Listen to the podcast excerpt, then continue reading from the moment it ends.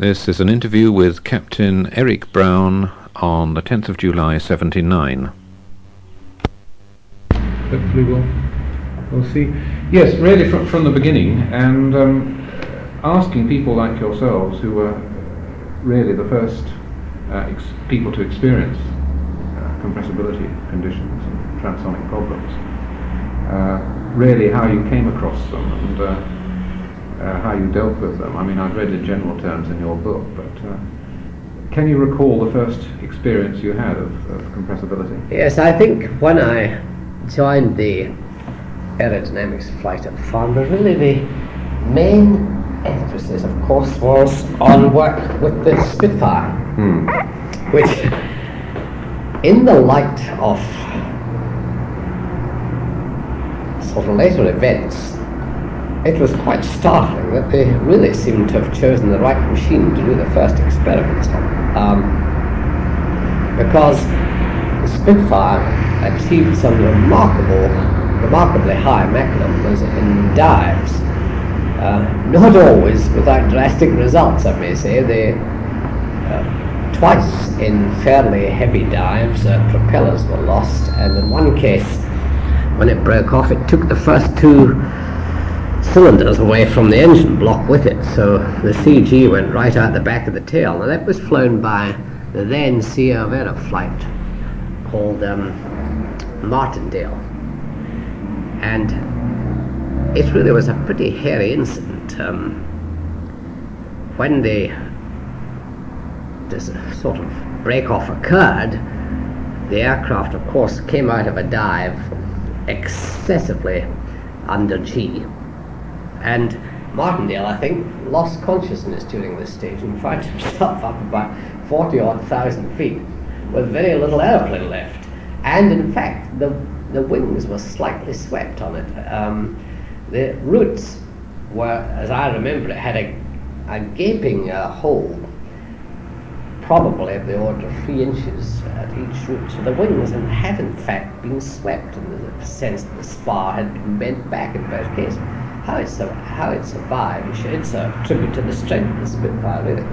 But you know, he landed that damn thing on the, on the aerodrome. Wheels down. It really was quite He hadn't lost his hydraulics or anything. And uh, he got a, an immediate Air Force Cross for it, which he fully deserved. And he then had a repeat of the incident sometime later. Now he got the Spitfire up to around about 9.4 to 9.6, which really is quite incredible when you consider, in general, people were dabbling about at that time with Mach numbers in the region of, well, anywhere from about 0.75 up to 0.8. It wasn't until the meteor arrived on the scene that we began to push up a bit higher into the 8 middle 8 to 8 uh, to 9 region. About 8.4 I think was the limit on the meteor. But here we were with a Spitfire having achieved this remarkable Mach number. Of course, let's be clear, in a screaming dive from altitude. But it was a good machine to train on in this sense. Once we had achieved this, every pilot was put through his paces on this machine in aeroflight before he was put onto other, any other type of work because the Spitfire exhibited the compressibility characteristics that you would expect, the classic ones like change of trim, uh, fairly heavy buffeting, and of course very, very heavy loads on the control column. Um, Martindale was a very, very big fellow. He must have been all of six feet two, and probably around about 14 stone. And he could pull something like 60 pounds on that stick, which is quite a feat for a one-handed pull, really. Is he still alive? No, Oh. no, he died of cancer um, Oh. quite a number of years ago. So he was really the first one, I would say, to get up into that 0.9 region uh, with any degree of um, control at all. And subsequently, everybody, of course, was battling for the magic Mach 1. And uh, there was a long hiatus in terms of time. Of course, the war was on, and um, the immediate post war period, there was still a, a fairly big hiatus while we all boggled around, as I said, in the 0.8, 0.9 region, and not much advance was being made on this. And the characteristics weren't really fully understood of what, how the airflow is separated under the compressibility conditions. And one of the big breakthroughs was made at Farnborough on a, a vampire, where we had a boffin who really was working with what might be called a shadowgraph apparatus, uh, whereby if the flight was done in the few hours of dusk, twilight to dusk, you had a light condition. You had to be careful the direction you were pointing in, but you had the ideal light condition whereby he had a filtered camera and it produced a shadowgraph picture of the actual airflow over the wings. Now, many, many people were very skeptical of this um, possibility, and he, it was decided anyway. There was wasn't too much to lose. It was decided to try. Now, I did the first flight on this, and it had to be done very low down. This was the other thing. Um, so this is what made it slightly, I suppose, hazardous. However, the first flight was seemed to be successful, and we all toddled off in the evening, waiting for him to develop his pictures. The next day, the aeronautical world exploded when these pictures were revealed because they were fantastically good, quite incredibly good. And uh, the system really showed what discrepancies there were between full-scale flight testing and model flight testing in tunnels. And this really was a breakthrough. Of course, the other astonishing thing about the transonic era was that Britain and America didn't seem to lock on to the value of the swept wing. Now, we had a group of scientists visit Germany before the war, and they were fully aware of the German research on swept wings.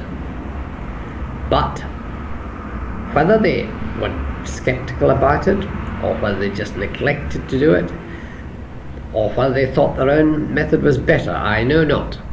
But the hard fact remains we virtually neglected sweepback while the Germans went ahead with it not only in research but in application, as you well know, to operational aircraft. And this resulted in them having, at the end of the war, an aircraft, the, namely the Messerschmitt 262, that was virtually untouchable. There was nothing in the same league anywhere around operationally. And in many ways, I think we ought to be thankful that the Germans produced this very late in the war. And then when they did, Hitler made a terribly bad decision where he decided that he needed fighter bombers rather than fighters at this stage. So he relegated the Messerschmitt 262 basically to being a fighter bomber. So its potential as a fighter wasn't exploited till virtually the war was won. If it had come as it could have come easily um, because the research was very well uh, advanced in Germany. If it had come a year earlier, it could well, in my opinion, have turned the outcome of the war. The war in the air, maybe not in the long run, the eventual war, because you can always overwhelm another country with sheer weight of numbers, of course. But the war in the air would have taken, I think, a very, very different turn indeed. Mm. And uh, we'd have been faced with very heavy losses and maybe a considerable prolongation of the outcome of the war. But up to a point, luck was on our side. Now, the Germans, in spite of making these wonderful aerodynamic advances, just didn't have the time to do too much flight testing in the transonic region. They just pushed on as hard as they could, threw the thing into production and into combat, uh, literally within months of it having been tested in some cases. For example, the Arado 234, which was a startlingly good um, fighter bomber, was put into production and was very, very successful, extremely fast for its time.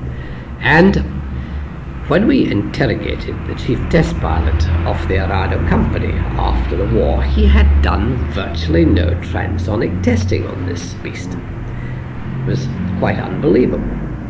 Um, what little had been done, we advanced on that very quickly in Farnborough. Within a matter of months, we had done more than they had. Um, that aircraft had no sweepback, did it? Sorry? Did, did it had no sweepback, the Arado 2? Um, for all practical purposes, no. It was virtually a straight wing aircraft, yes. Mm. Mm. And um, in spite of that, high Mach number, and um, another example, of course, is the Heinkel 162, the little Volksjäger. Uh, this um, was thrown into combat, very fast aeroplane, almost as fast as the Messerschmitt 262, but thrown into combat because of the complete panic situation in Germany, virtually without any advanced flight testing at all. So we were left with a very interesting phase at the end of the war where we knew the potential of the German aircraft mm. was far higher than ours, but we had no data, real data, on their testing for the simple reason it hadn't been done. So we were launched into our own testing program on this, and this really was a very illuminating and quite exciting time. And we had also at the same time, of course, captured a number of German scientists and these were brought to Farnborough, the, the main ones amongst them who had been involved in this type of work. They were brought to Farnborough, and it was then planned to build a transonic research aeroplane based on German experience, using their data, their wind tunnel data, etc., on sweepback and this was a very, very exciting looking project indeed. It was going to uh, have the pilot lying prone position in the actual engine intake. It was going to have no landing gear in the conventional sense. It was going to have a skid like the Messerschmitt 163, the little rocket fighter.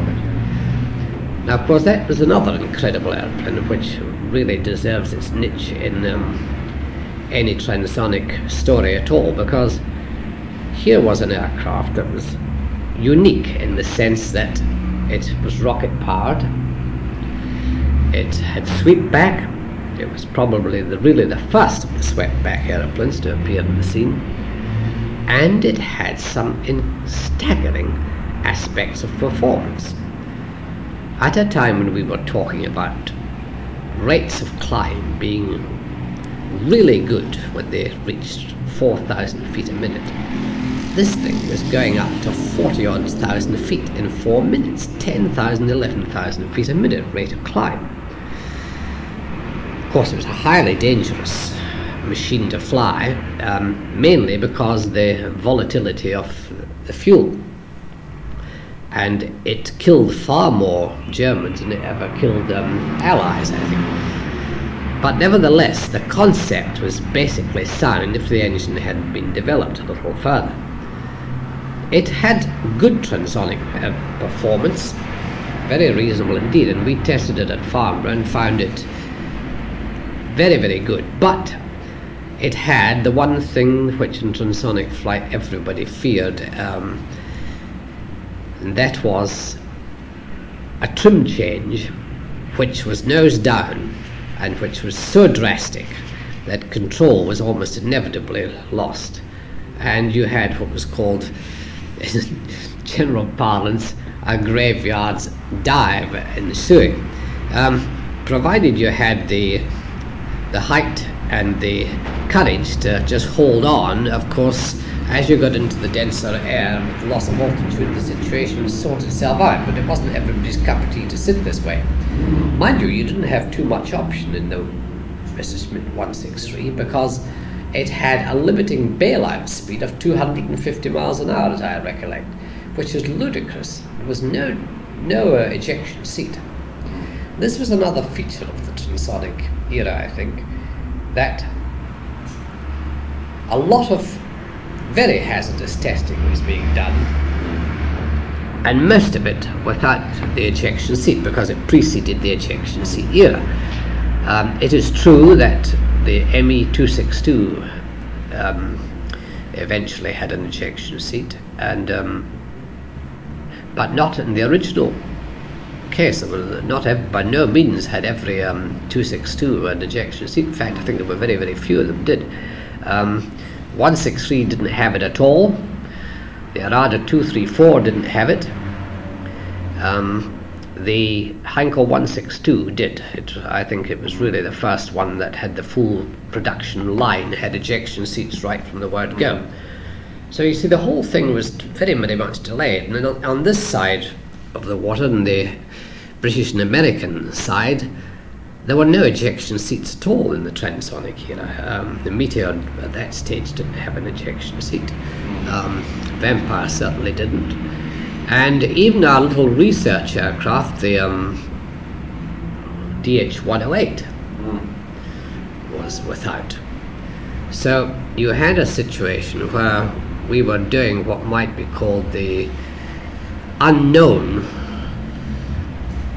area of um, aerodynamics, one of the very, very much unknown areas at that time, and yet had the minimum escape facilities available.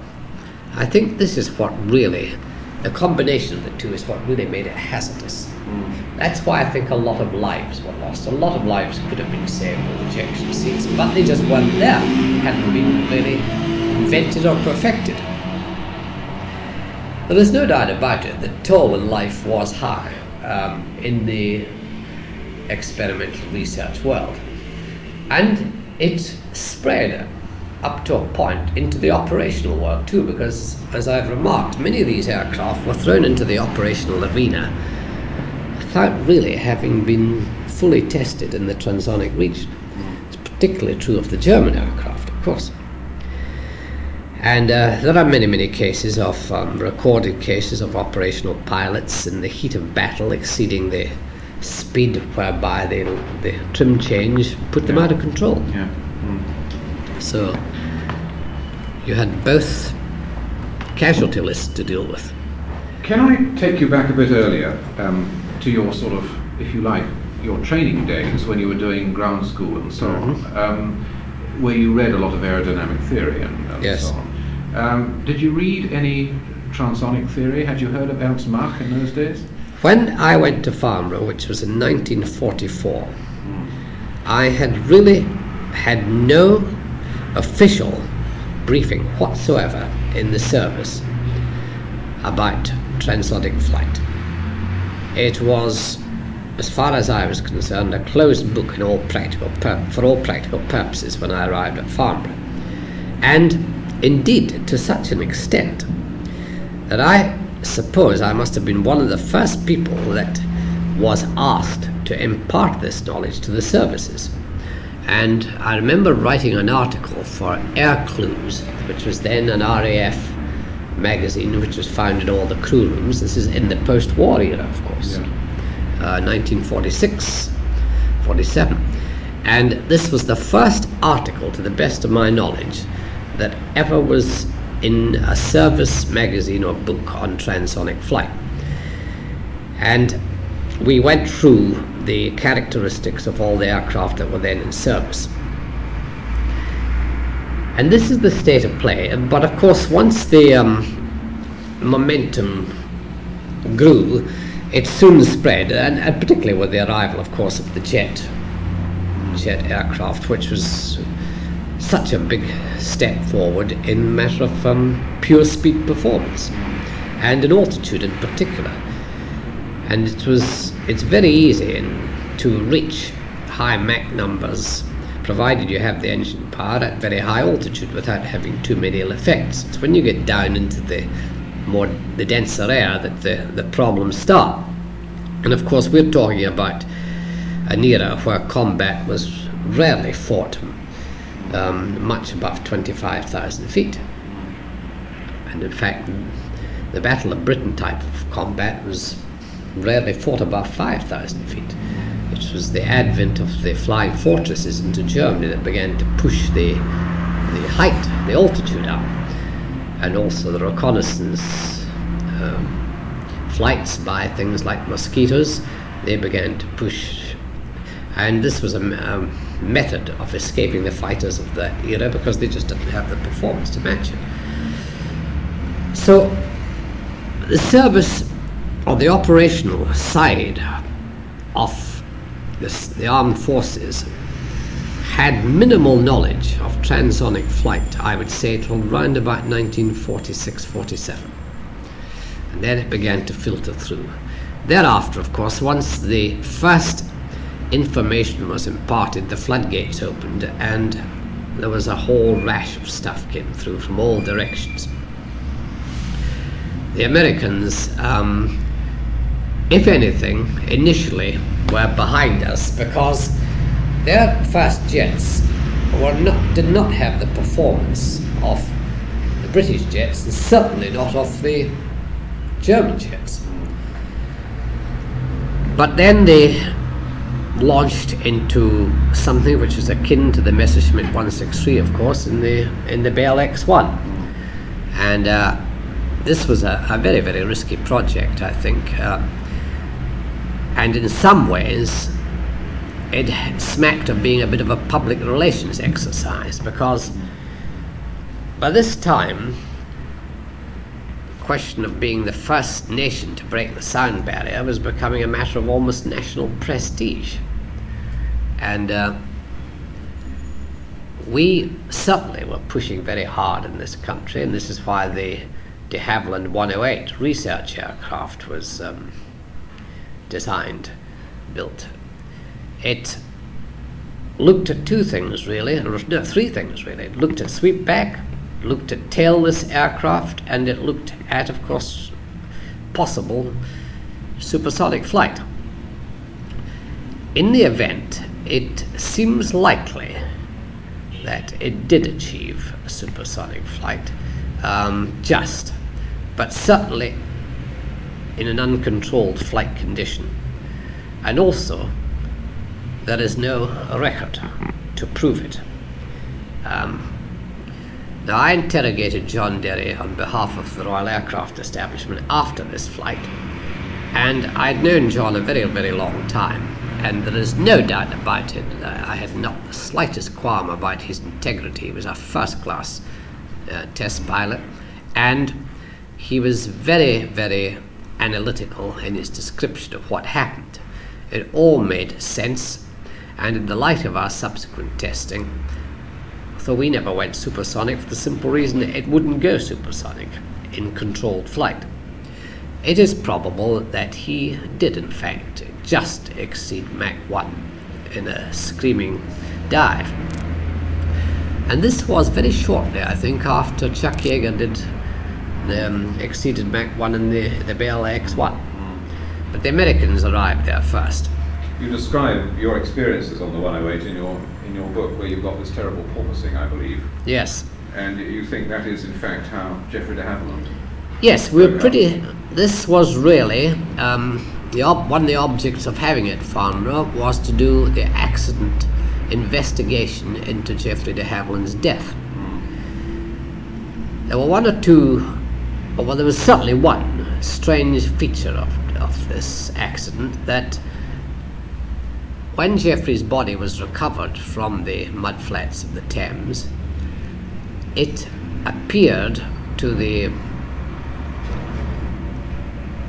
people who did the post mortem that his neck had actually been broken in flight. And not as a result of the impact of the Earth. The reason for this left everybody slightly astonished, and in the light of the subsequent testing we did and the characteristics we found out, this very violent uh, porpoising type of oscillation which could be induced, particularly at low altitude, but of course you had the denser air. Um, could have accounted for this quite easily because he was a very big man. I would think Geoffrey was well over six feet. Um, we had our suspicions that this would, was what had happened. So when I flew it, as you see, I'm smallish stature, so um, that and the fact that I had my seat well down, lowered right to the bottom, made sure that if this did occur, and indeed it did, with great violence, much greater violence than we had anticipated, um, my head did not in fact strike the canopy. It was violently striking the padded cushion behind me, but at least it was padded. And um, I think in Geoffrey's case, he would almost certainly have struck the canopy, and with such violence that it would quite easily account for it. And you didn't wear these hard helmets? No, we did not in those days. No, they were. That was another thing. You see, we were talking about ejection seats. This is another feature. There were no, no bone domes in those days either. Mm. Mm. They were the ordinary, straightforward. And another thing, of course, is pressurized cabins were very rare. We were up there at forty thousand feet, trying to do these feats with no pressurized cabins. Mm. So the whole thing, um, if you had a bailout at that height, your chances of survival, even if your parachute did open the rarefied air, were fairly thin. Yeah. So it's, I repeat, it was being done in an era of um, an environment which in itself was hazardous. No ejection seats, no bone domes, no pressurized cabins. On, on this problem of the 108, um, Yeager was telling me in some detail his experiences on flying the Northrop X4, mm-hmm. which was very similar. The yes. only advantage that the X4 had was these huge dive brakes, which, as Chuck said, would pull you back out of trouble if you came into trouble, slow you down at a shattering rate. Um, I notice also one of your unpopular aircraft in your book was that, that um, tailless glider thing, the GA. GAL, yes. Yes. General Aircraft, yes. This and is the one that killed Kronfeld, the famous exactly. glider pilot. Yeah. And further, I can think of the, the Armstrong Whitworth flying wing that Joe Lancaster had to bail out on. Yes, he had. Problem. Yes, that was the first ejection, I think, in this was country. Yes. Yes. yes. Yep. Now, why have um, tailless designs been pursued when surely most designers know that um, tailless, short fuselage, broad-spanned aircraft can develop these longitudinal oscillations. It's very true. They do give an undamped oscillation. Um, I think a lot more has been known about them. This is another thing you see that about the advance of technology. When one was computing, uh, when I say computing, I should say calculating in those days, things like flutter, undamped oscillations, the mathematical work involved was colossal. It was sometimes months of work to calculate this type of thing. And often, sheer weight of time involved uh, left one short of the desired amount of information one should have had. Um, nowadays, with the rapidity of the computer, you can get your results so much more quickly. And all this tends to allow you to delve deeper into the research, purely mathematical aspects of research, what, which are very important in the wind tunnel testing stage, the model testing stage. I was a great believer as a test pilot, and I only wish more of my contemporaries had done the same, and going and talking to the wind tunnel people Many of them regarded them as rather long-haired boffins who hadn't, um, who played with their toys in these rowdy tunnels. But I'm sure for one thing they saved my life on the DH-108. Uh, I read their reports avidly because I was always fascinated by the wind tunnels. And they had a lot to contribute, these people. But they always agreed their knowledge was imperfect partly because of the mathematical situation I've told you, and partly because wind tunnel testing is never the same as full scale testing, of course. But you cannot disregard what the model says in, under these circumstances. And I found often it gave me just that vital clue I needed. Now, you see, in the DH108, it's got a really a rather ghastly history. As you know, there were three built, and all three ended up in fatal crashes. And um, I had some, certainly two, very frightening um, experiences. In it, one in um, stalling when it got into an inverted spin, which is never a pleasant thing under any circumstances, but when you're in an aircraft of this type, it, uh, it and indeed did and eventually prove fatal to one of the other pilots. But I had studied the wind tunnel report on this, and I, I would say this is what got me out of that situation because the great problem under these circumstances is disorientation. You're suddenly upside down and everything's the wrong way around. The left becomes the right, and so on and so forth. And when the human mind is thrown into a moment of crisis, some of us react very coolly and become ice cool. Others hmm, go the reverse way. But I don't care who he is, you're in a situation of disorientation. You need a little bit of time to sort yourself out. Well, you don't have the time. Therefore, I believed in making my preparation beforehand and knowing, going through the motions of what I would do if this situation occurred. And I got it all from the wind tunnel testing, and I reacted exactly as I'd been, um, or, or, as had been indicated. I hadn't been instructed, but as had been indicated in the wind tunnel report, and it worked. And this is the proof of the pudding. Now, on the other side, on the oscillation side, um, we had not had that revealed in wind testing. We knew that there was lack of damping, there's no doubt about that. We knew that there was the risk of oscillation. What we didn't know was that the oscillation would be so violent or of such a short period. By short period, I mean it's just snapping quickly from down to up in a matter of a split second. So it doesn't tell you everything, but at least you get an indication as to where to go. How did the other aircraft meet its end? There was one, one you said was in a spin. One, yes. The, the, there was Geoffrey's own one, of course, which was, was doing. one, uh, yes, it was doing a preliminary run before an attempt on the world speed record. It was working up rehearsal really for the world speed record. Uh, the second one went uh, when it got into the inverted spin I've just recounted to you, and the pilot was caught out. The third one went in, we believe, on the very oscillation I've also been talking to you about. And uh, he may have been repeating the test. Both of these chaps succeeded me as flight commander at, at Farnborough um, when I moved on. And they, I had introduced them to testing on the 108, but they hadn't done too much of it. But they were both very competent fellows. Uh, and indeed, there was nobody more competent than Geoffrey de Havilland. But it goes to show you can, you must have a, I think, in all this type of thing, a little luck on your side. But I believe you can also go a long way to improving your own measure of luck by pre-flight, um, not so much briefing as preparation.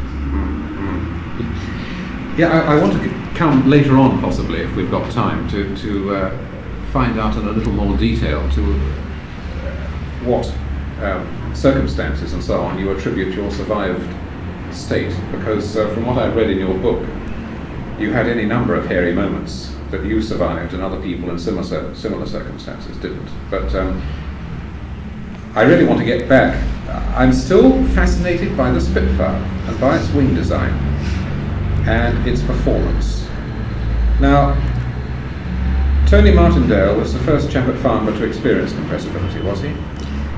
Um, oh no, not the first to experience compressibility. That had um, had gone back, um, I would say, probably to the 1943 period.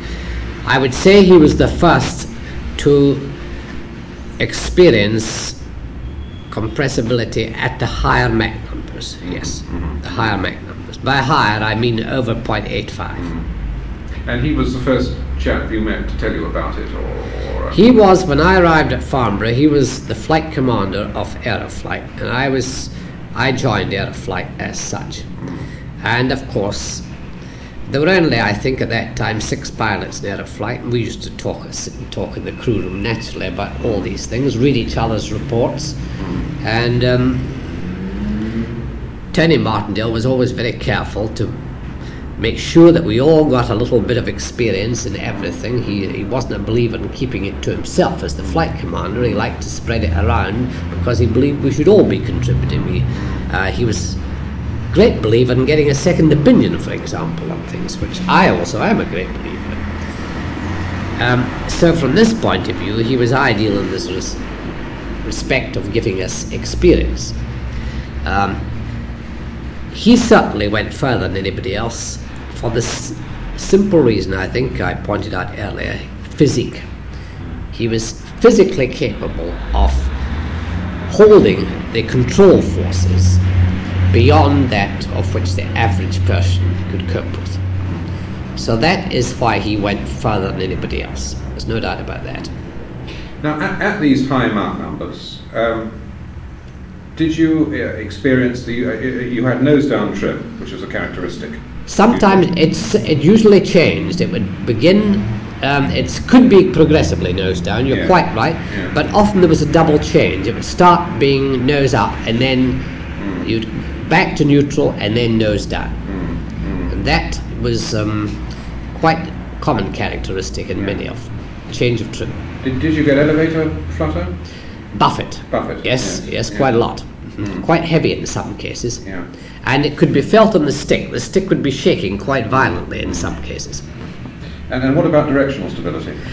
Directional stability was sometimes affected too. You could get uh, rudder shake, and the one thing you were always primed not to do was to touch the trim tabs on either the elevator or the rudder. Once they had been preset at a value which would probably take you into the mean of the area you were going to investigate, so that they were, in case you got the double nose up, nose down, um, you were told never under any circumstances to touch the trim tabs because they would probably come off if they were moved, and then, of course, control would be lost.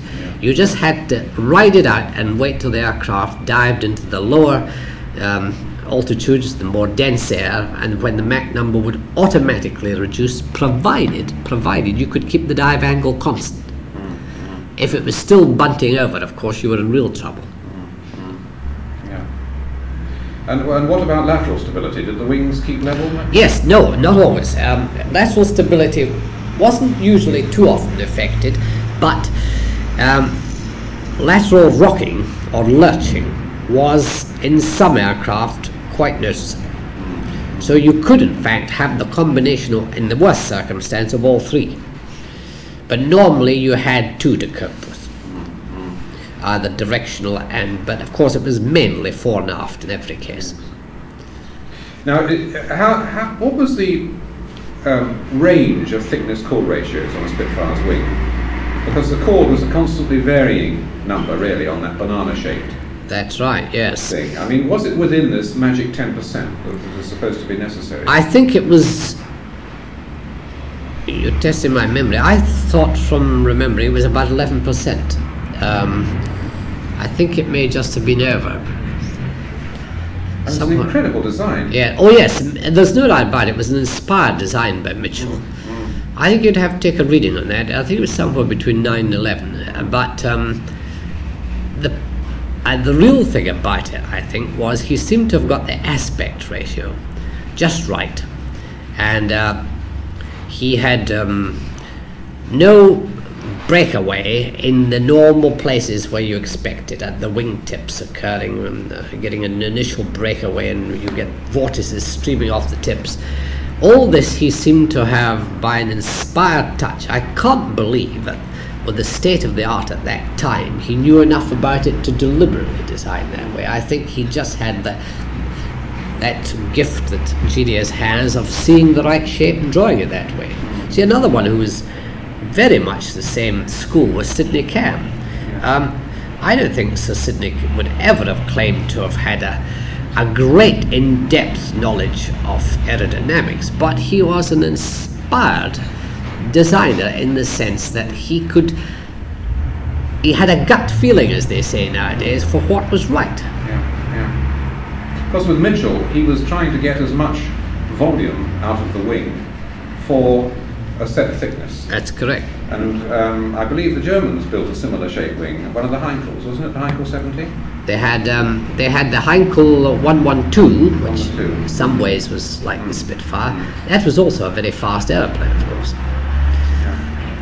Um, the Germans ran, in some ways, ran very parallel to the British um, research in wing shape, wing profile.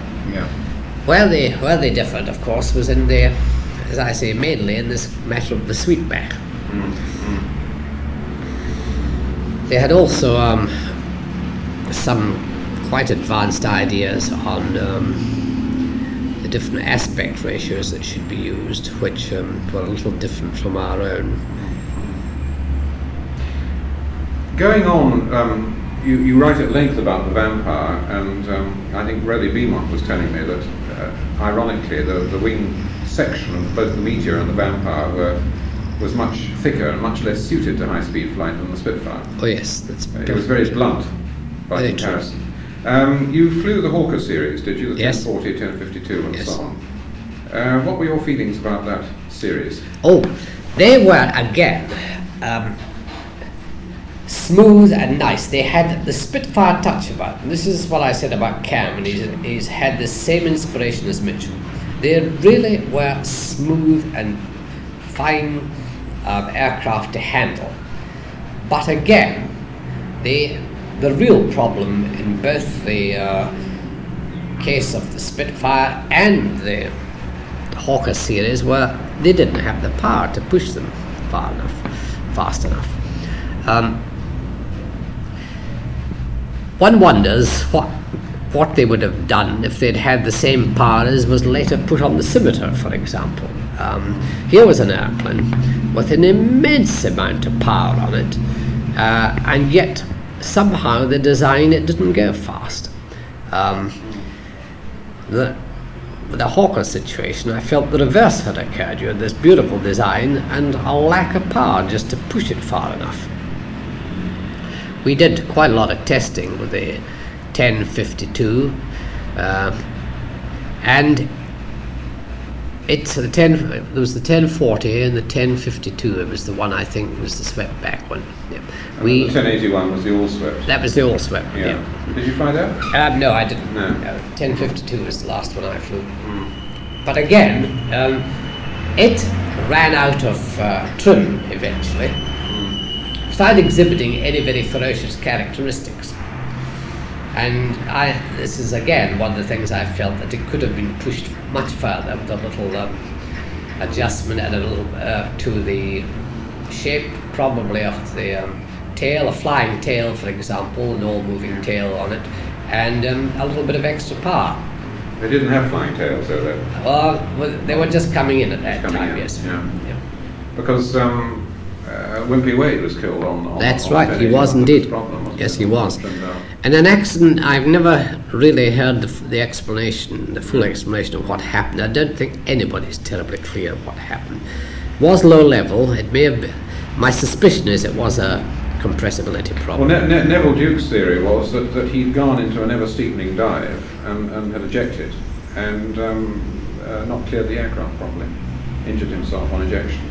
Because Yes. I gather the aircraft landed almost in one piece. Really? This is what Neville Duke told me.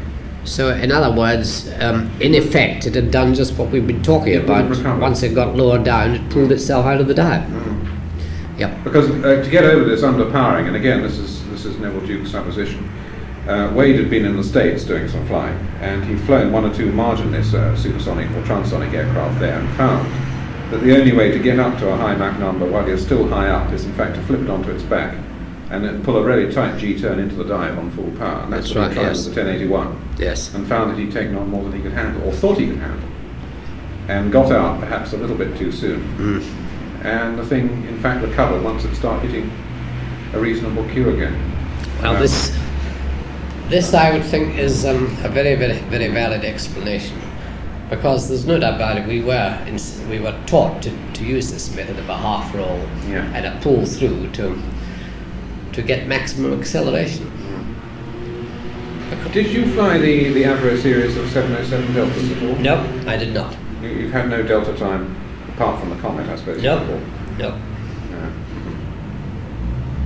Yeah. Um, just going, um, I've done a fair bit of homework from principally the, the more exotic Yes. aircraft like that one from your book. I mean, I, they're marvellous. They're like flight manuals. I feel if I had the courage, I'd get in and take off. Um, this one fascinates me. Um, the fuels, you refer to T-Stoff and C-Stoff. Yes. What in fact are they? What chemicals were they? Um, now, you'd have to refer, frankly, to my book to, rem- the, to remember what they were actually were. They were, um, don't I actually give them their chemical name. Don't I? No.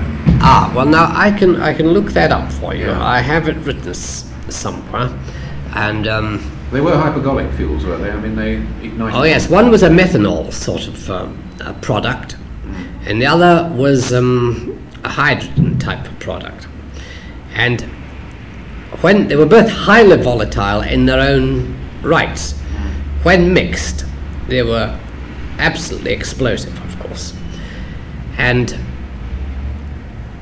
we saw a demonstration of this. I think I, t- I tell it in one of my books of um, given by Dr. Walter himself in Kiel, where he actually dripped a drop of each off the end of a glass test tube and let them mix, and the result the explosion was quite extraordinary when you consider there were only two drops involved. And this was the problem with this aircraft that once they mixed in the rocket chamber, all was well, of course, but if there was any remaining in the fuel tanks at all, if you hadn't totally drained the fuel or jettisoned it, it was a jettison system, um, they were so volatile that although they weren't mixed at that stage, a bump was sufficient to set either off. And it, they were, really, you were sitting on a, a small atom bomb all the time with this thing. Quite frightening.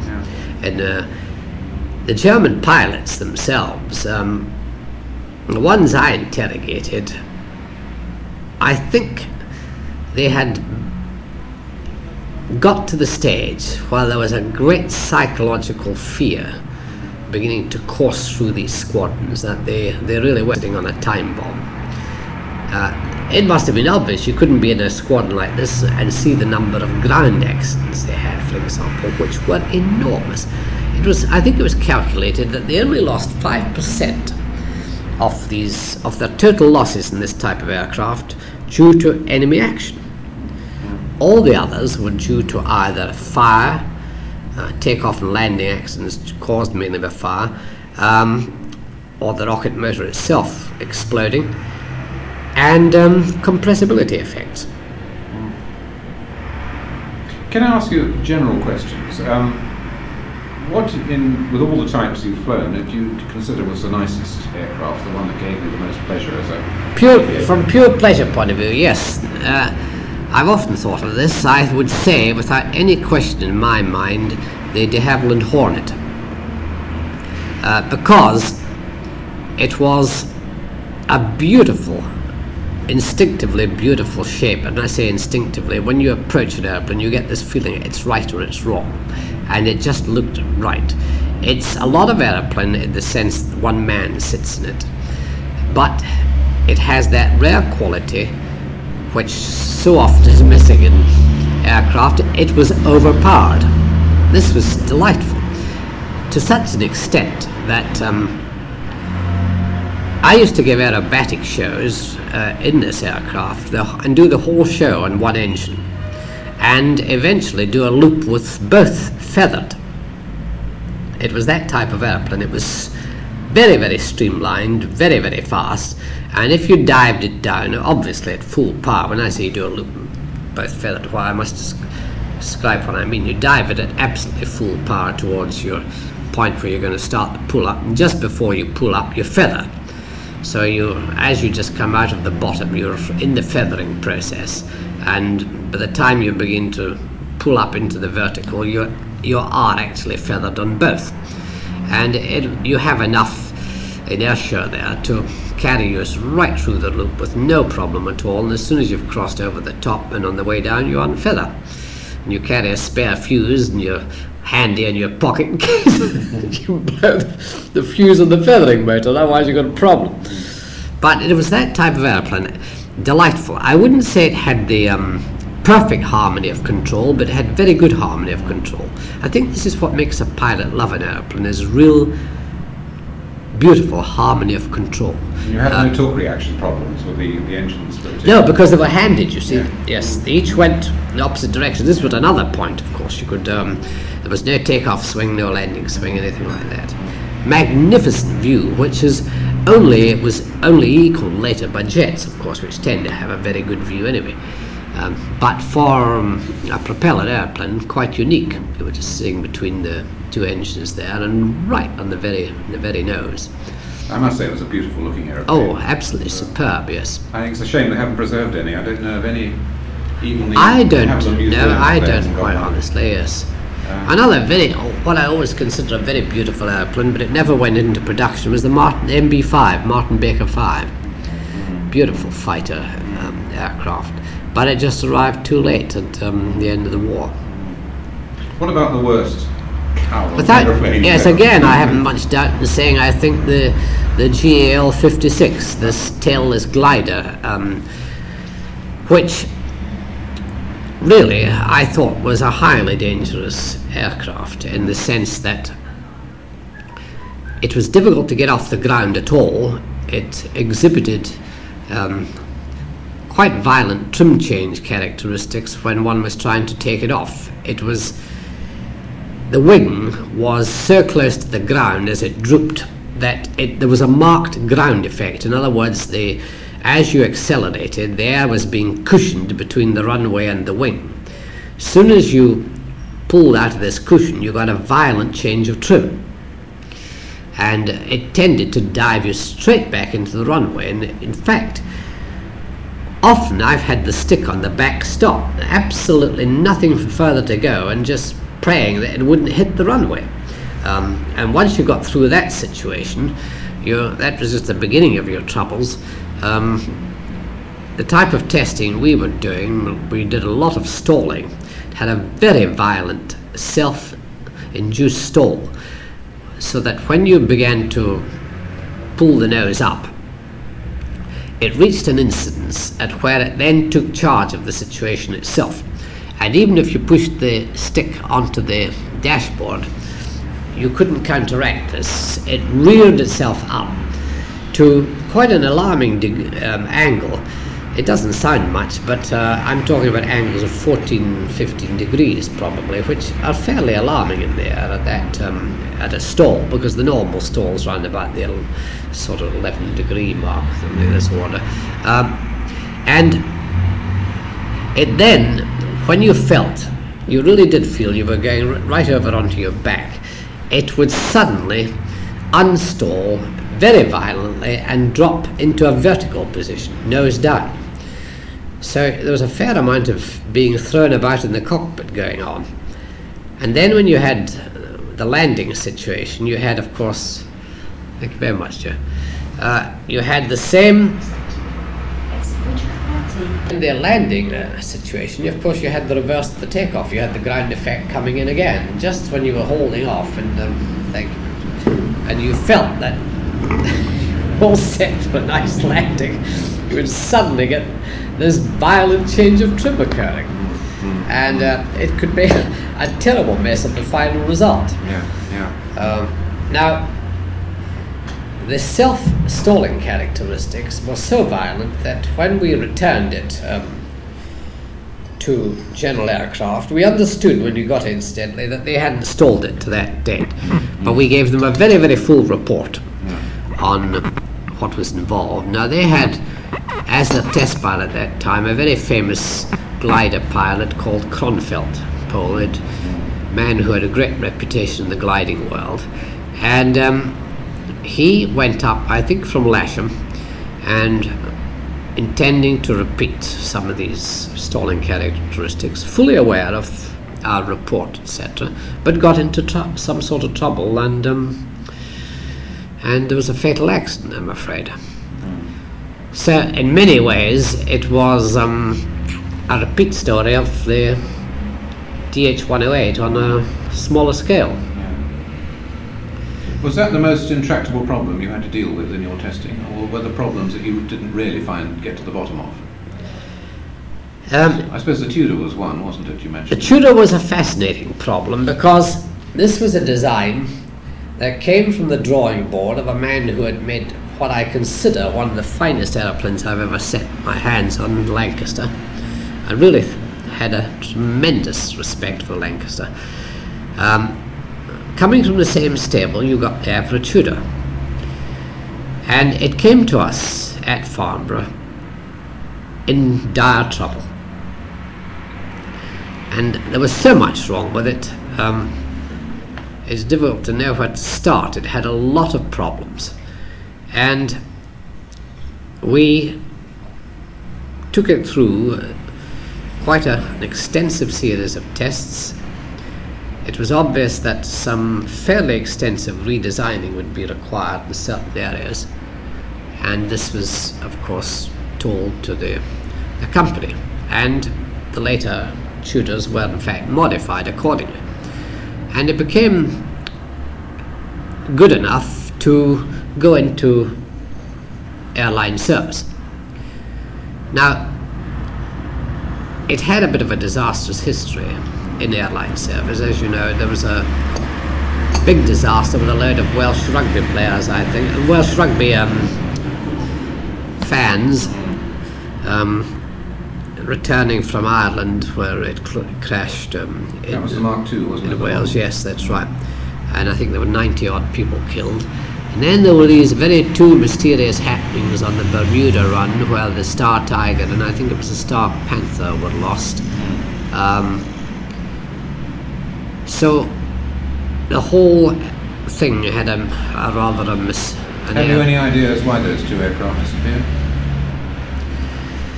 My own view is that there must have been something very sudden and violent happened. Or, conversely, something that crept up on people, on their, their crew in particular, and such as, for example, the escape of a noxious ga- gas or fumes or something of the sort, and they were not too aware of it, and uh, they lapsed into unconsciousness. But I tend to go for the, the violent theory. Um, based on our testing, I wouldn't say I could offer you really any explanation as to what occurred in that circum- and under those circumstances. What sort of violent thing would happen there? I mean, a wing drop off, or as crude as that, or Well, that's a very good question. Um, it would have had, I would have thought, to have been some sort of structural failure.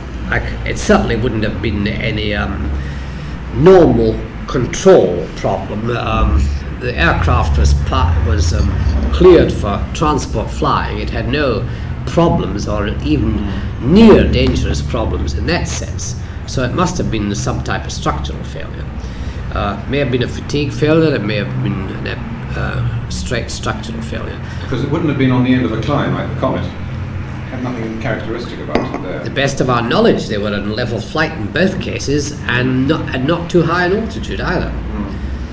Uh, the last message that was had from them, they, I think they were on the descent and or had levelled off after the descent at a fairly reasonably low altitude. Uh, it remains one of the great mysteries, all like the Marie Celeste. Um, we just nobody knows, and nobody can really offer. There are many guesses, but nobody can really offer a good answer. But then, of course, an interesting thing we were talking in the Tudor is we did, we actually did some transonic testing in the Tudor. Um, that may seem ridiculous in the light of the size of this vehicle, but um, these aircraft that were going to fly at very high altitudes had the ability to get into the transonic region. And so it was considered necessary to have a look to see what their characteristics were going to be. Because the, the, um, as you're well aware, the, it was intended to put jet engines on the Tudor. And eventually they were, and it became the Ashton. So this was the reason the transonic testing was being done. And that was quite an exciting event uh, because the stick forces involved in a big aeroplane like that, of course, in transonic uh, changes of trim, compressibility changes of trim are very large. And uh, it's, we had to brief two pilots, myself and my co-pilot, to be, if I wanted help, we had a code of signals ready to um, to give the necessary pull pushes or whatever.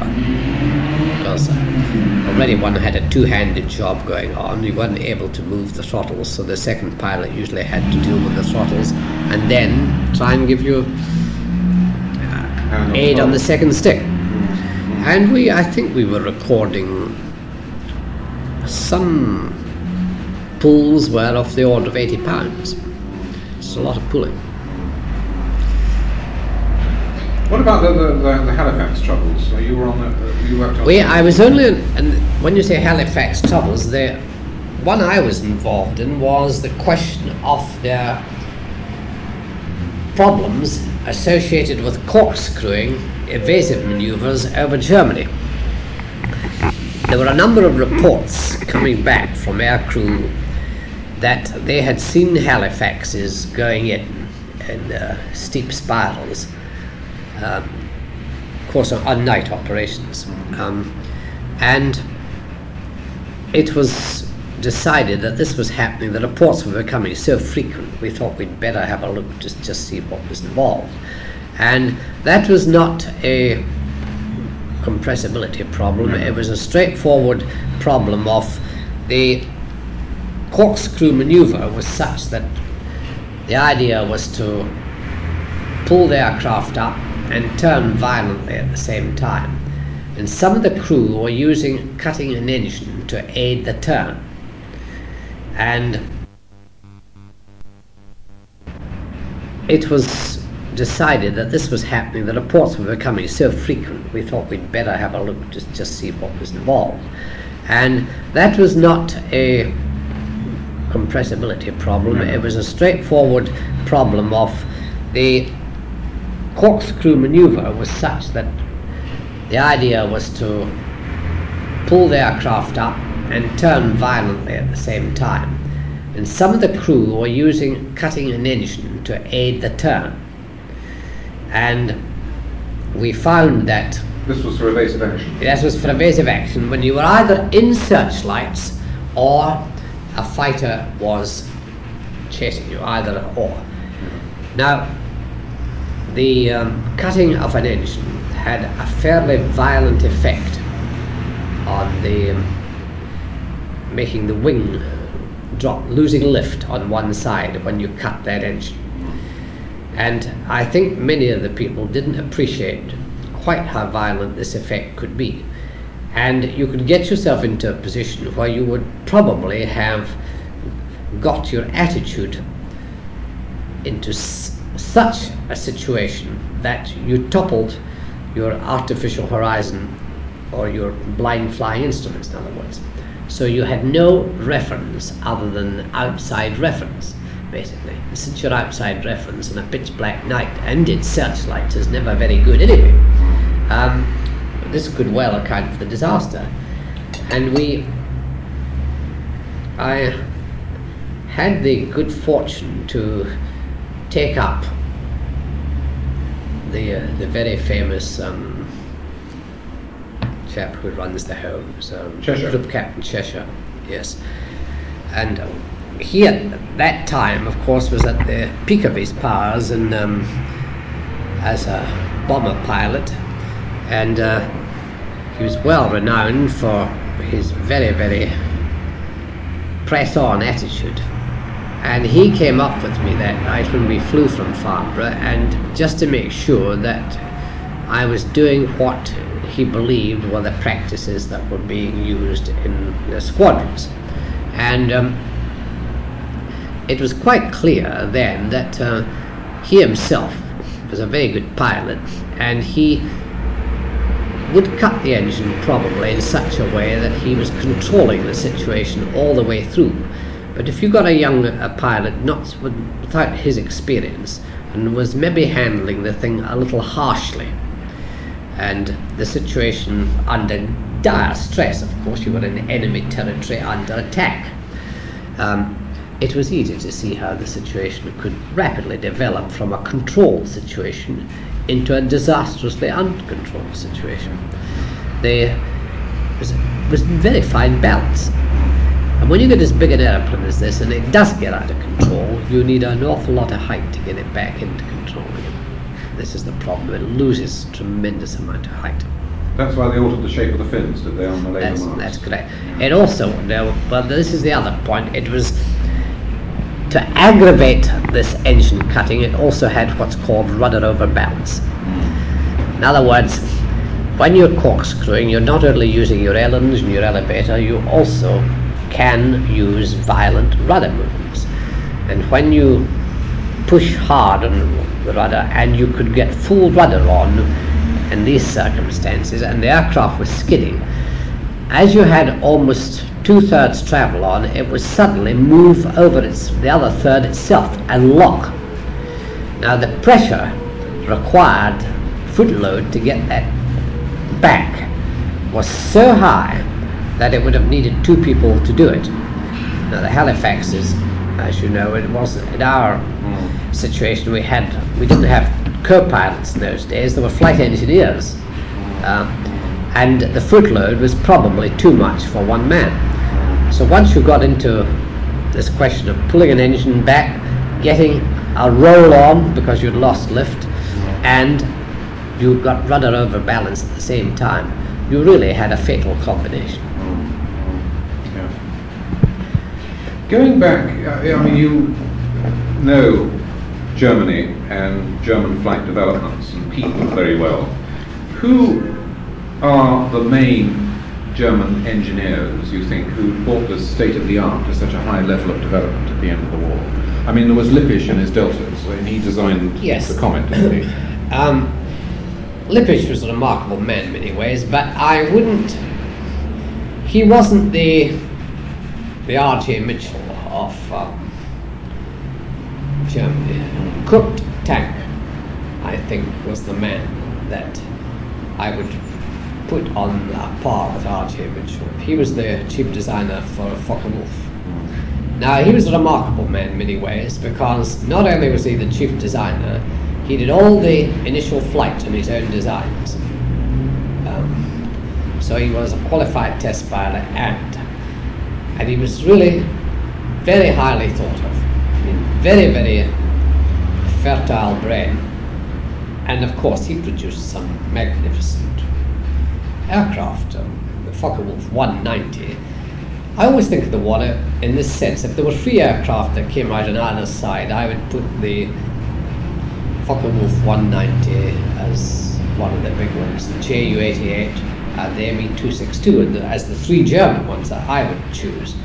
And on the British side, the Spitfire, the Mosquito and the Lancaster. Now all these six aircraft were magnificent aircraft, all of them. Um, and Kurt Tank was the producer of the 190. Now the 262 was Willie Messerschmitt's, but Willie Messerschmitt I wouldn't put in the same category as Tank in the sense that um, 262 was way ahead of its time.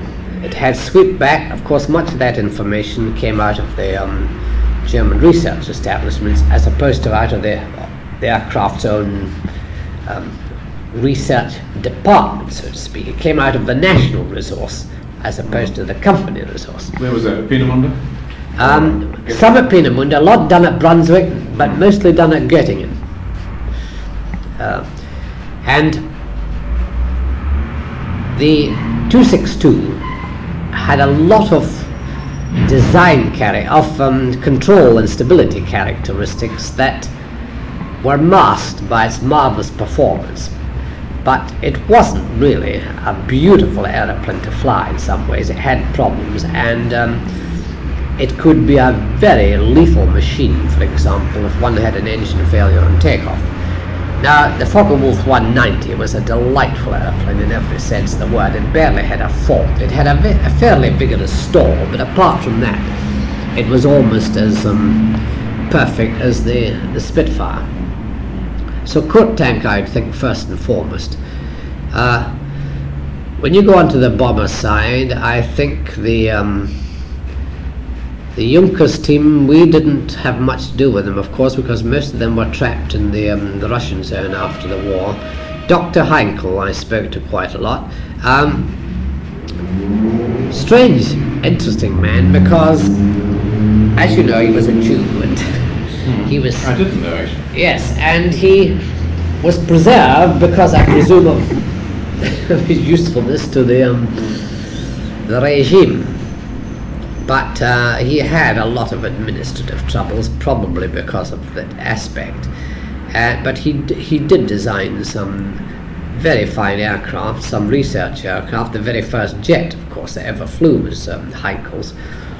Uh, he had a disastrous aircraft, of course, in the Heinkel 177, but that was designed not so much under the direct aegis of Heinkel as under a consortium of designers who were working for his firm. And he was very scathing himself about this particular aircraft. Um, but the, I would say if Germany's real, real strength lay in their research establishments, like Göttingen, as I say, in Brunswick, this is where the real power lay. Um, just as much of the power of this country, of course, lay in the RE Farnborough.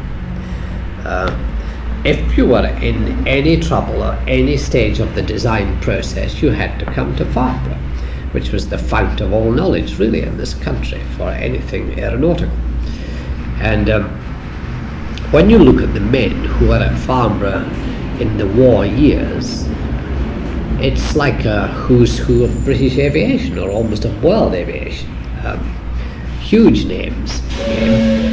And uh, they carried on, and much of their expertise, the, the part, uh, for example, that Farnborough played in Concorde, design of Concorde, is immense.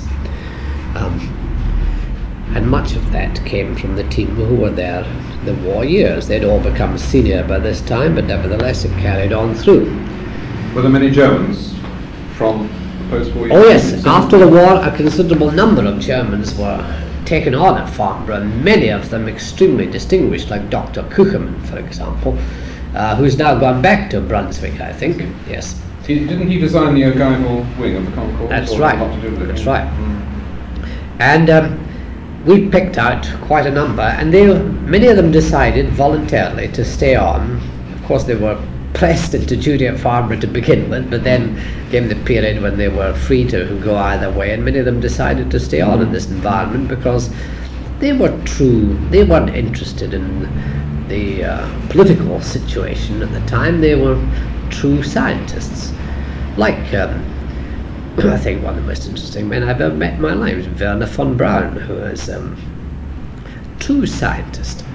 Um, he would, I wouldn't, I'm not hinting that he was disloyal to his country. On the contrary, on the contrary. But what I'm saying is he was so much involved in the advance of science that he would almost have worked for anybody that would have given them the facilities to progress his thinking and his ideas. He was that type, the pure. He was the pure scientist, motivated only by a desire to advance the progress and the, and the knowledge of mankind. Remarkable men, Rather man. like Krupp in a similar kind of way. Yeah, Yeah. yes, Had to build guns, didn't matter who they were for. right. Yeah. Remarkable man, I think. What about Busemann? Is he still around? Or? Who? Busemann. Uh, he, not to my knowledge. He may be. I haven't heard anything of him. Who are the people who are still around um, who I might go and talk to on this kind of theme? Uh, anyone getting Göttingen In still? Germany? Yeah. Um, yes, I would try. I would go and talk to Kugelman if I were you. Mm. Um, I think he's well worth Yeah. what they weren't. And um, the, of course, there's Hanna Reitsch, but you'll, I doubt whether you'll ever get in contact with her. She avoids um, contact in many ways because, you know, Hanna was a fanatical Nazi. And I think she wants to leave that image as far away as she can. Um, The BBC had her in this uh, series. yes, I don't know how they, they got hold of her. Somebody must have brought a lot of pressure to bear, but that was, it's very rare you can get Hanna to open her mouth. She's very elusive too. I think she's in Ghana at the moment. But uh, she plays it very low key. She was a remarkable woman. Quite remarkable. But you see, the Germans had, apart from Hanna Reitsch, this is the interesting thing, they had no great name test pilots. They moved their people around. I think this was one of the weaknesses of their system. Um, maybe they killed a lot of them, I'm not sure, but they, uh, we had what one might call name test pilots in this country that were known to the industry, known to the public. This was not the case in Germany at all. Um, when one met the Arado test pilot, you, I mean, one had never heard of him till he was captured.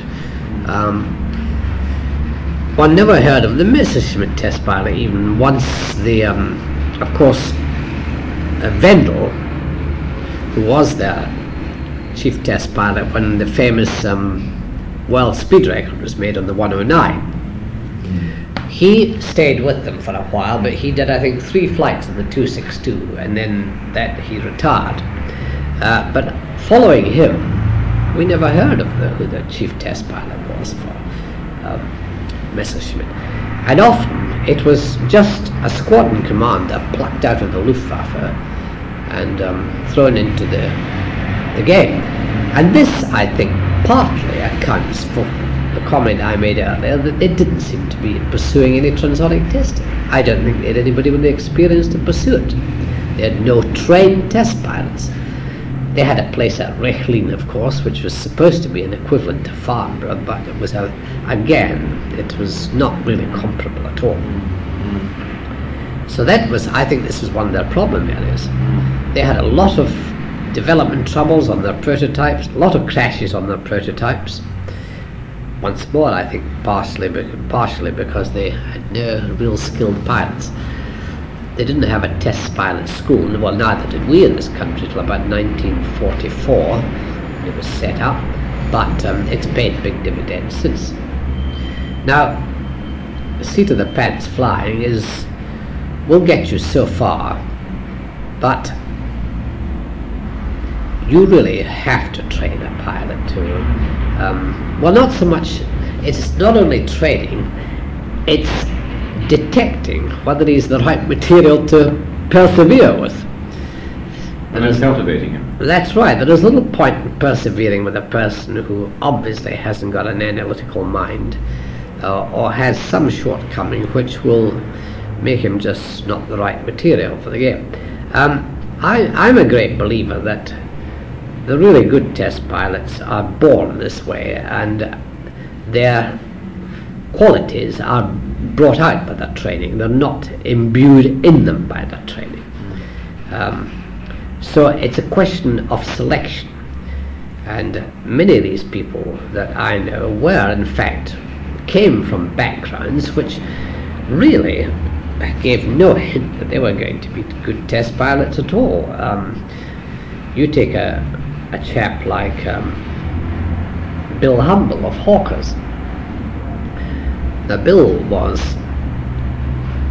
the son of a fairly wealthy coal, owner, coal mine owner, as I recollect it, up in Yorkshire, and he did a lot of private flying and that type of thing.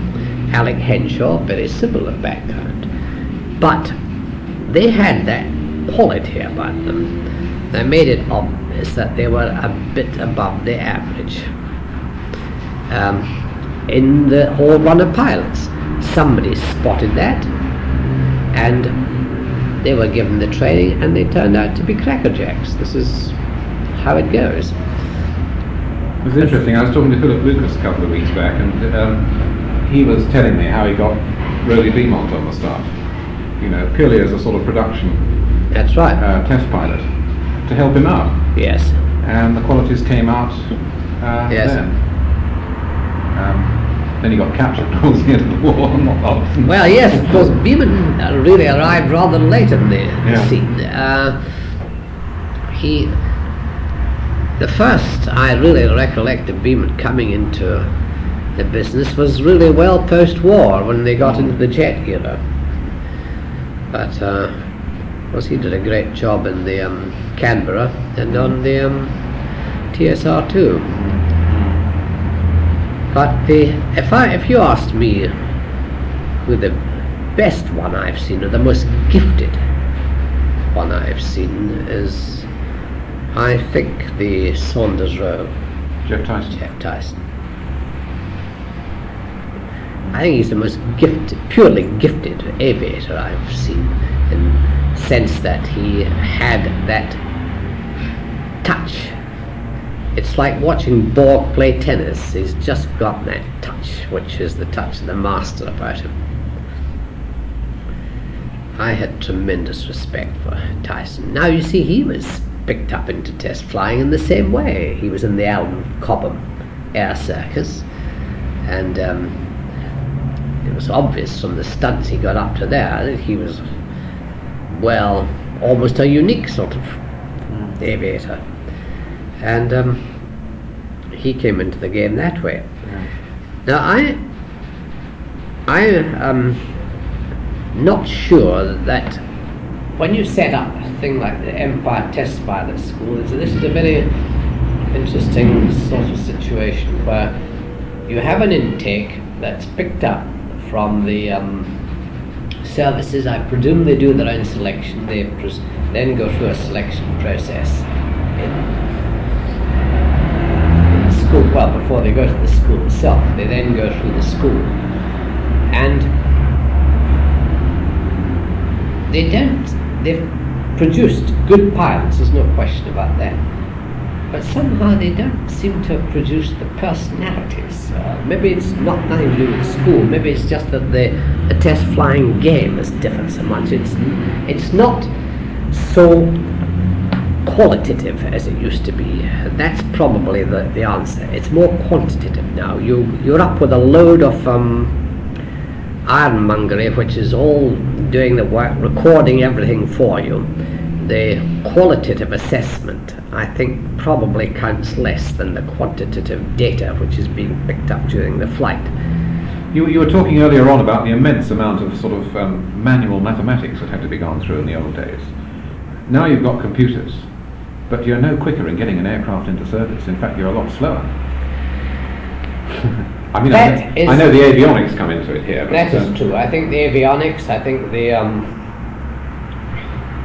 you're in regions of advanced technology too now, which are much more difficult. I mean, we're we're flying at heights which um, one never dreamt of 20 years ago. We're flying at speeds which are taking us into the thermal barrier now in and that in itself is a problem.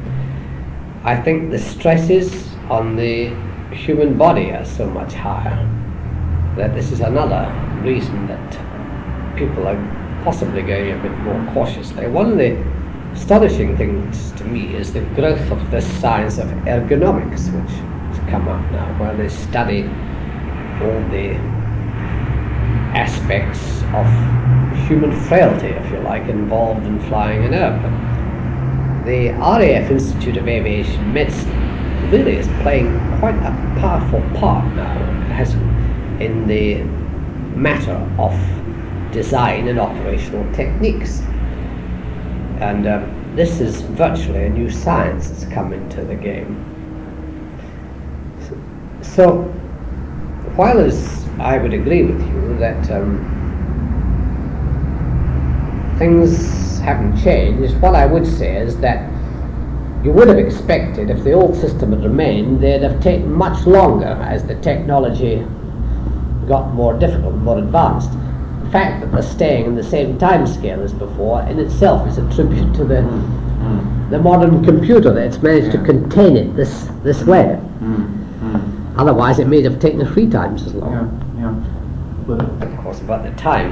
But when you have an investment now, and each piece of machinery costs such an enormous amount of money, I think the flight testing is far more thorough, and they take more time in that sense. But the methods they have manage to keep this time within bounds. For example, I went down to see them testing the Sikorsky S-76 helicopter, and there they have uh, the pilot does a maneuver, they get a readout, instantaneous readout, sitting down in the flight test center, and they analyze it there and then and tell him if he can go on with the next maneuver and how far he can go.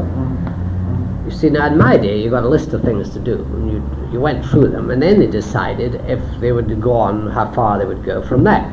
If anything went wrong in that list, well, too bad. But there was no way of taking it so gradually, otherwise we'd have been there forever.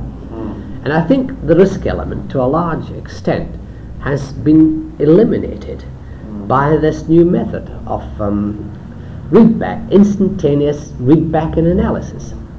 Because you don't hear of so many test fatalities now. I mean, the tornado went in, has gone in. Now that's the first British test pilot I've heard For a long, for a long time. Whereas in the 50s, That's right. every other month was That's one. right. Yeah. My brother-in-law was one in Um, You're quite right. Um, and I think this is the reason, because and the I think change. another thing. I mean, when you think what a huge quantum jump that was to bring a supersonic aircraft into passenger service. We haven't got a bomber. I mean, normally you try that out on, on, on uh, yes. military Really people first, where, the where the risk is acceptable. But uh, Yes. as a commercial flight, with all the rigors of, of uh, Yes. commercial certification in every country, including America, See, Trubshaw's an interesting chap because he spans the what I call, well, almost the old school into the new school. Um, and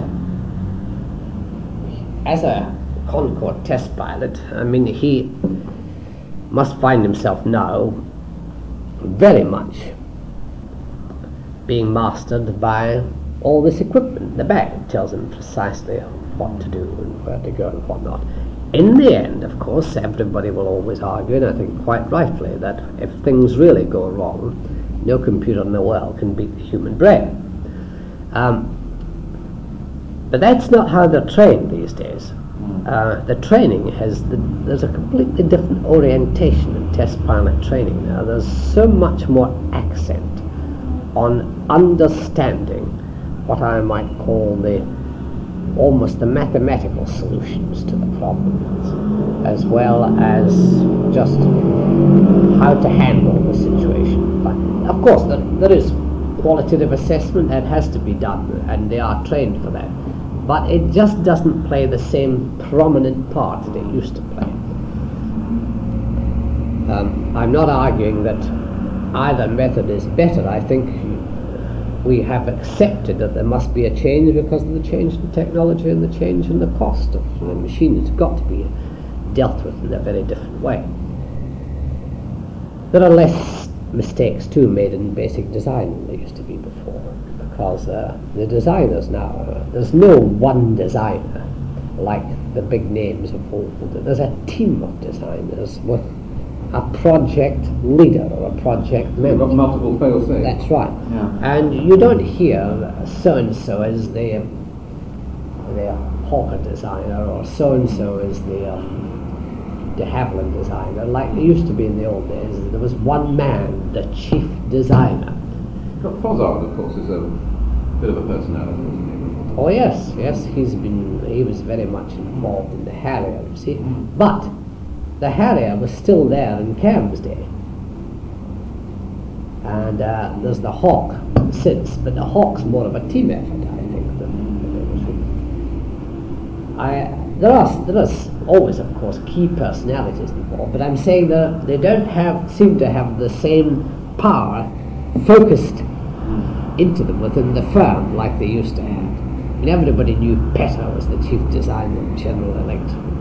Everybody knew Bishop was the chief designer of de Havilland's, Sydney Camm, and Mitchell originally, and then Smith and um, Supermarines, they, they were big names in the game. Yeah. It's it's like the same thing has happened up to a point in Hollywood. Star roles. Star roles? No, you get star directors now. Yeah, that's right. Um, so I don't quite know. Uh, the analogy may not be quite correct because uh, in, in, in film terms, I suppose the accents move from the pilot to the to the designer. But um, no, that's true. And then not everyone in the street knows the, the principle. I mean, Uh, the- the 99 really- people out, out of 100 out there doesn't know who directed Star Wars, or Close Encounters, or uh, Yes. The Godfather, or Yes. any of those pictures. Mind you, most of them don't know who's in either. But then, this is it. You see, there, there are no stars like the old Clark Gables and No. Jean Harlow's No, out there. no, no. Think the Navy has always had two basic crosses to bear. Yeah. One is that the senior officers in the Royal Navy have never fully accepted aviation as being an inherent necessity in any navy. They may regard it as a useful weapon to have around, but they are not prepared to say that anybody who becomes a professional in this specific area is good enough to be a career officer in the Royal Navy.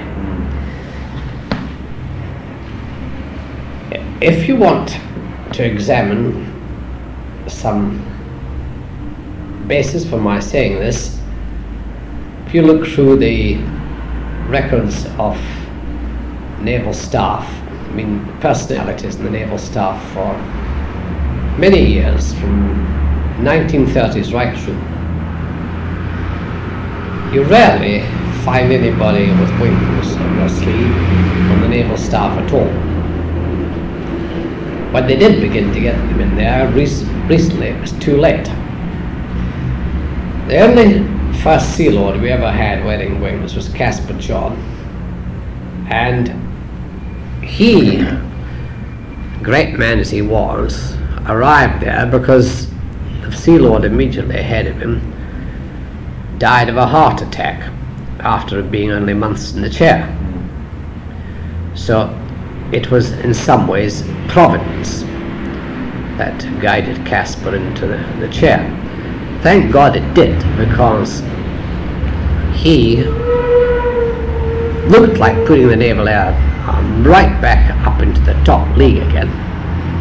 And it, we were all set fair to get into the top league with this wonderful new carrier, the CVA-01, which was coming into, which would have come into service. And all the design work and uh, planning was done under the aegis of Caspar John. Then, just as he retired from the Navy, we had a change of government and the whole thing collapsed. This is the way that politics plays such an important part in it. But, getting back to why, as I say, that's the first big cross the Navy's had to bear the non acceptance of a professional body of men who have a full career to enjoy in the Navy if they're associated with aviation. The other thing is, there has always been, although it's often smoothed over, the fact is that there has always been a professional jealousy between the Fleet Air Arm and the Air Force. The Air Force took over the Fleet Air Arm at one stage. Um, they ran the Navy's naval aviation in the 30s. They gave it up very reluctantly. They hankered after it ever since. They regard themselves with a certain amount of um, you know, positive argument that they should control everything that flies. This is rather the Goering attitude to the in this situation. This was the same in Germany in the Luftwaffe. And as a result, um, they have never been very helpful to helping the Navy to keep its aviation head above water. recently, of course, you'll see we've gone the full turn of the wheel. We look like getting what might be called mini carriers back over the disguise with the name of through-deck cruisers now. But many of the aircraft on them are going to be, the fixed-wing aircraft are going to be flown by people in light blue. Really? Oh yes. And uh, indeed the Buccaneers and the Phantoms had a number of uh, crews recently, and uh, yes, recently as the Ark Royal, which were light blue. So there's still this tendency to revert back. If you look at it, it's not, it goes across the board. It also permeates into the army. The, the RAF's relationship with the army up to a point is the same because the army got into the light spotting aircraft. Nobody was too interested in that. They were rather regarded as a sort of small flying club in that sense. But then they became serious users of helicopters. And sure enough, the RAF managed to persuade powers that be that there should be a weight limit imposed on the kind of helicopter the army should operate. So anything above a given weight is in the RAF's field. Like So the Pumas? that's correct. So the army are restricted to the lightweight helicopters. Now I can't believe that this is the the best solution. Um, I've heard the arguments pro and con, but possibly what worries the RAF is there was at one time a strong body that thought there should be no RAF at all. There should only be an army with its own air wing and a navy with its own naval wing. And uh, this is, of course, reverting back to the situation that existed in the United States before the last war. Uh, I am not a supporter of that. I, don't go as far as that by any matter of means. But I think there is room for a bit more give and take between the three services, and I, I would like to see um, more cooperation at high level. At working level, there is all the cooperation in the world. All the cooperation in the world. There is no problem at all when it gets down to squadron level. It's when you get up into the echelons of Whitehall that the problems start. And it was ever thus, I suppose it always will be. If you look throughout history, I mean, this isn't a new phenomenon at all. Um, there's professional jealousy in every walk of life. In the services, it is possibly particularly strong because it's almost motivated by a fight for survival. When you have a budget, a defense budget, which has got to be sliced up,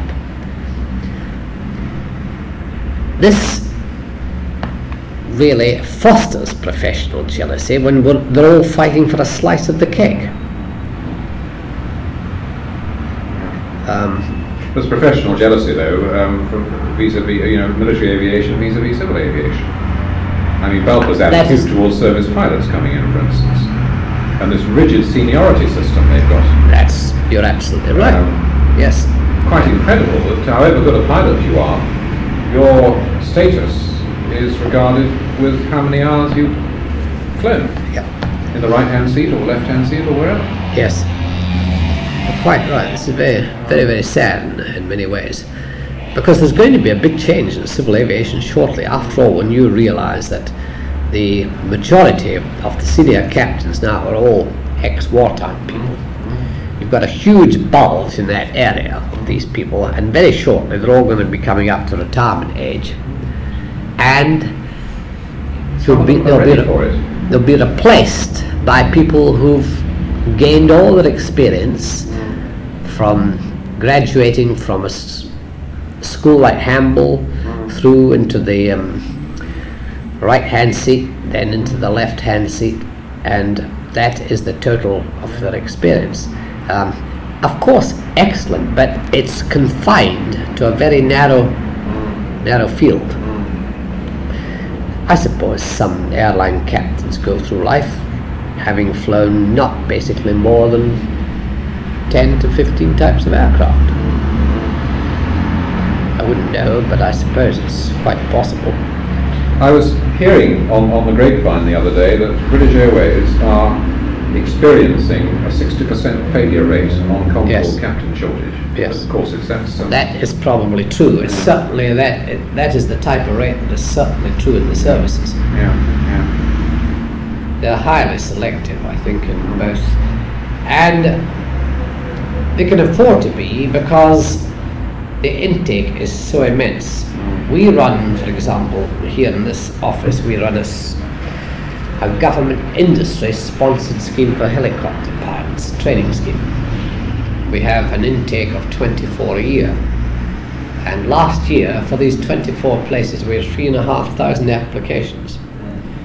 And in the course of the year between the last course running and the new advertisement, we've had 8,000 inquiries.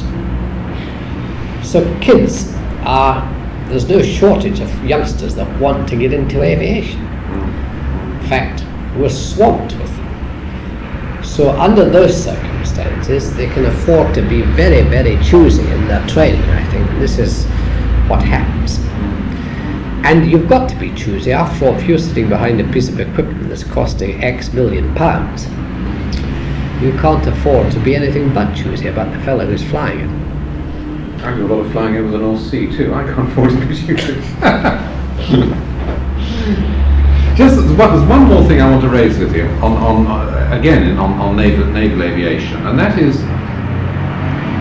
is there a reason why all these new um, systems in carrier design seem to have, seem to have come from the Royal Navy? You know, going back to the angled deck, the steam catapult, going right up now to the ski jump takeoff platform. Um, I mean, is there a sort of the engineering branch of the Navy blessed with engineers that are then given their head, or what? Now, I think in a, a system like ours, the British system, there has always been more freedom of action allowed to the individual. If you look at the days in Farnborough, war years, it was always a matter of astonishment to me that you had a young boffin come in pretty fresh from university, comes into Farnborough, is given quite a large slice of money to get on with some project. And he's virtually given complete control. And one I can recollect was a fairly young boffin, who's now a very distinguished boffin, who put a complete set of power controls on the Lancaster. Now, for all practical purposes, this was a redesign of the total control system. He had to go at it step by step, ailerons, rudder, and elevator, and not just the whole thing on and you know one bang, each flight testing it. But he conducted that, virtually undisturbed. Friendly eye kept on him, but um, there were so many other projects going on. The chap who was supervising it couldn't really delve too deep into it.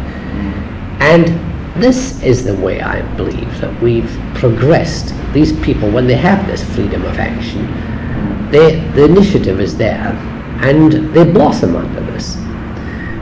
Up to a point, it's the same in the Navy. Um, we've, in carrier aviation and the submarine world, is much the same. And there's the same flexibility of thought in, uh, in them. Now, I've operated with the um, US Navy, very efficient Navy, but it's such an immense machine, immense machine that it has to be more carefully regimented. Um, somebody was just making a comparison the other day between the Civil Aviation Authority over here and the FAA in America. And you realize here you have a small group of people. There they are, they're all net building for all practical purposes. They are worth in this division. You go to the FAA in America, there's a group at headquarters, and then there's a regional thing, a regional headquarters all over these in each of these states. It's a huge machine. And the bigger you are, the more inflexible you become. And I think this is the real answer that I'm sure the Americans, if they had the same freedom of action would have the same, would be as prolific in, in ideas. At the level we're talking about, we're not talking at the top scientific level, we're talking about the working level. And yet they're prolific in ideas in a different way. I mean, the, the Apollo operation. Yes, could- we're talking, now you're on the top level, yes. Yeah, yeah. Once you get up to the top But, level, they on, on the ordinary administration. I mean, for instance, I don't know, is he still around, D.P. Davies, or is he yes, he's now? still over there. How he sorted out the 707's problems. Right. Um, the Americans couldn't do it. I mean, I don't know if that's, that delightful story is true about ground stalling a 707 and they went galloping off down the sort flat at Edwards and disappeared over the horizon and came back about 10 minutes later saying, you're right. Yes, but you see, he's, Lifting the nose too high. yes, yes. down, yeah. Well, you see, he's a, a chap who's um, been given a lot of freedom of action, really, over there. Oh, he's a hero of mine. I mean, handling the big jets is my bedside reading. Yes, it's a, It's a it's a first-class book, Yeah, isn't it? yeah. And um, it's sold extremely well. Mm. And uh, he's the sort of fellow that I think typifies. Um, well, again, he's almost like Trubshaw. He spans the two two eras, really, doesn't he? And uh, he's specialised in the big stuff, of course, to his to his every advantage. Yeah, yeah. One of the things, you know, that we didn't talk about, I was just reading something I had written the other day for a magazine. I haven't sent it to them. I haven't. They haven't published it yet because they're looking into it. The question of the Miles supersonic project. Remember the Yes, yes. Miles M52? I want to dig into that in the Public Records Office if they've got anything there, because that's public now, isn't it? 30 years. Um, Just about. Well, show you this thing.